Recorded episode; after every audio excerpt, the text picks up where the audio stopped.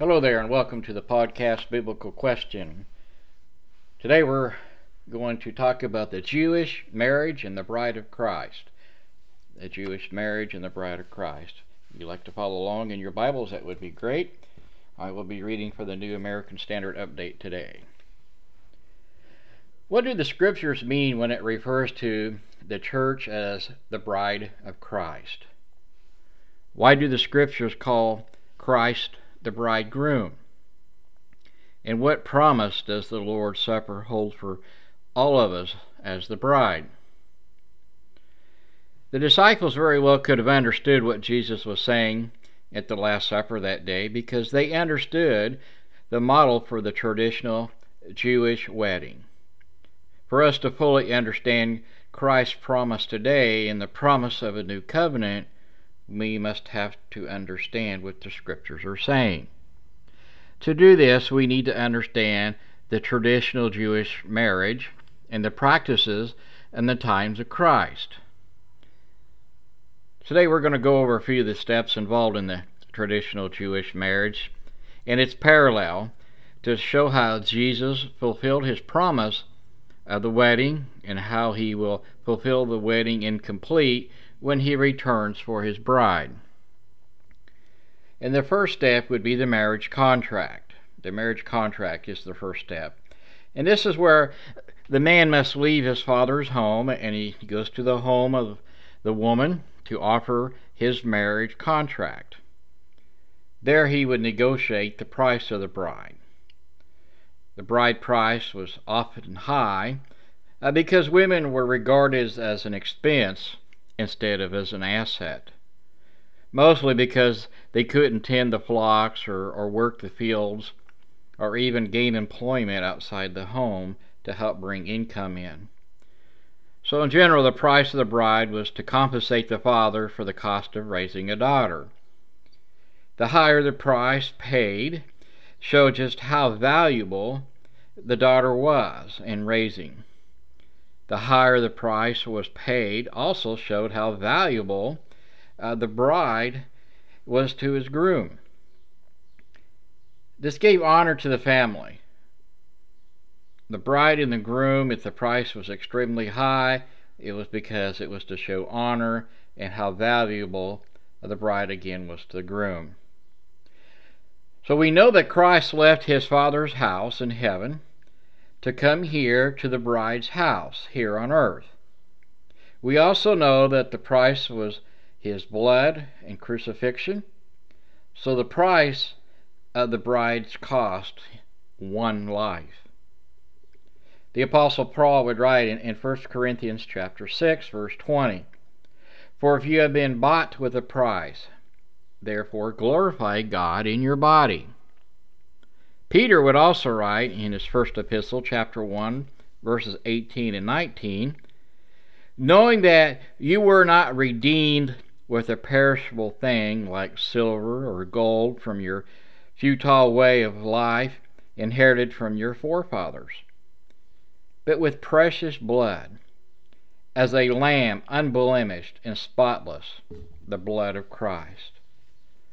Acts chapter 20, verse 28 says this be on guard for yourself and for the flock among which the Holy Spirit made you overseers, to the shepherd of the church of God, which he purchased with his own blood. Now, I personally, I can't think of a higher price anyone could pay. So, how valuable are we as the church to our groom? What more could have been paid in one's life? In the Jewish tradition, the man would pour a glass of wine during the dinner and he would give it to the woman that he was proposing marriage to.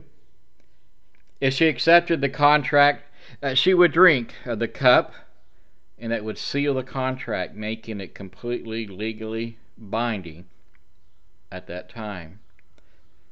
Although there, there was no physical union between the two yet, they were regarded as husband and wife from that moment on and she would be considered set apart or sanctified or consecrated exclusively into the husband. And we can see this kind of an example in Matthew chapter 1. Here we are talking about Joseph and Mary. Uh, Matthew chapter 1, verses 18 and 19. Now, the birth of Jesus Christ was as follows when his mother Mary had been betrothed to Joseph. Before they came together, she was found to be with child by the Holy Spirit. And Joseph, her husband, being a righteous man, did not want to disgrace her, but planned to send her away in secret. You see here, Matthew clearly says there's no physical union that had taken place between Joseph and Mary. Yet the scripture refers to Joseph as her husband. Now, Jesus came to the bride's home, leaving the Father's house. He set the bride price with his blood, and to seal the contract in order to set us, or the church, the bride apart. He sanctified us. He poured the wine, and we drank the wine, accepting his contract. And, and we symbolize that through the Lord's Supper. Notice here in Matthew chapter 26 verses 27 and 28. And when he had taken a cup and given thanks, he gave it to them, saying, Drink from it, all of you, for this is my blood of the covenant, which is poured out for many for the forgiveness of sins. This is the New Testament, uh, this new covenant. We drank the wine, accepting the contract, his bride price for us and we now belong to Him. As the church, we are set apart, we're, we're sanctified, or we are exclusively Christ. Not when we die or, or later when we get to heaven, but now. We are, we are His right now. We belong to Him, that is, if you've accepted His offer that is presented in the New Testament. The second step would be a period of separation. You see, after the covenant or contract had been established, the groom would return to his father's house to prepare a place for his new bride, a, a bridal chamber in his father's house where the bride and groom could live together and be together. Notice here in John 14, chapter, chapter 14, verses 1 through 3. Do not let your hearts be troubled. Believe in God, believe also in me. In my Father's house there are many dwelling places. If it were not so, I would have told you, for I go to prepare a place for you. If I go and prepare a place for you, I will come again and receive you to myself, that where I am, there you may also be. See, neither the bride nor the groom knew when the groom was going to return for the bride because the bridal chamber had to go be prepared for his bride and it had to meet uh, the expectations and the approval by his father. Notice over here in Mark chapter 13, 31 through 34. Heaven and earth will pass away, but my words will never pass away. But of that day or hour no one knows, not even the angels in heaven, nor the Son, but the Father alone. Take heed, keep on the alert, for if you do not know when the appointed time will come, it is like a man on a, on a journey, when upon leaving his house and putting his slaves in charge, assigned to them each one his task, also commanded the doorkeeper to stay on the alert. And like so, the bride would watch out for her husband's return. She would be anxious. She would keep the oil in her lamp lit and full. That way, if he came in the middle of the night, he would see that light. And she would be watching and longing for his return while she prepared herself and her future to be with her husband. And all this time, learning the ways uh, of being married so that to give her husband the best marriage that she possibly could. As we, the bride, where we are waiting anxiously for our groom to return. So, have we been preparing ourselves for our future with him? Or are we just letting time go by? Are we ready for him to come at any time? And how is he going to find us as his bride? What will we be doing when he comes? Will we be faithfully looking and waiting for his return, or perhaps forgetting him while we turn to something else? During this time apart from the bride, the groom would be preparing this place that was typically built in his father's house. The chamber had to be beautiful because the bride and groom were going to spend seven days there. The chamber had to be built to the father's what he laid out how it should be. The groom could only go for the bride only when his father gave his final approval of the bridal chambers. The third step gifts for the bride. It, it was a custom in the Jewish uh, time of Christ for the groom to send gifts to his bride so she would see his appreciation, his love for her, and to remind her that he is still coming. He's not forgotten her. This contract is complete. They are already married. If not, it's a matter of time if he's coming for her. It's not if he's coming, but when he is coming. And see, so Jesus give, gives us gifts as well during this time of separation that we're in in John 14, verse 26.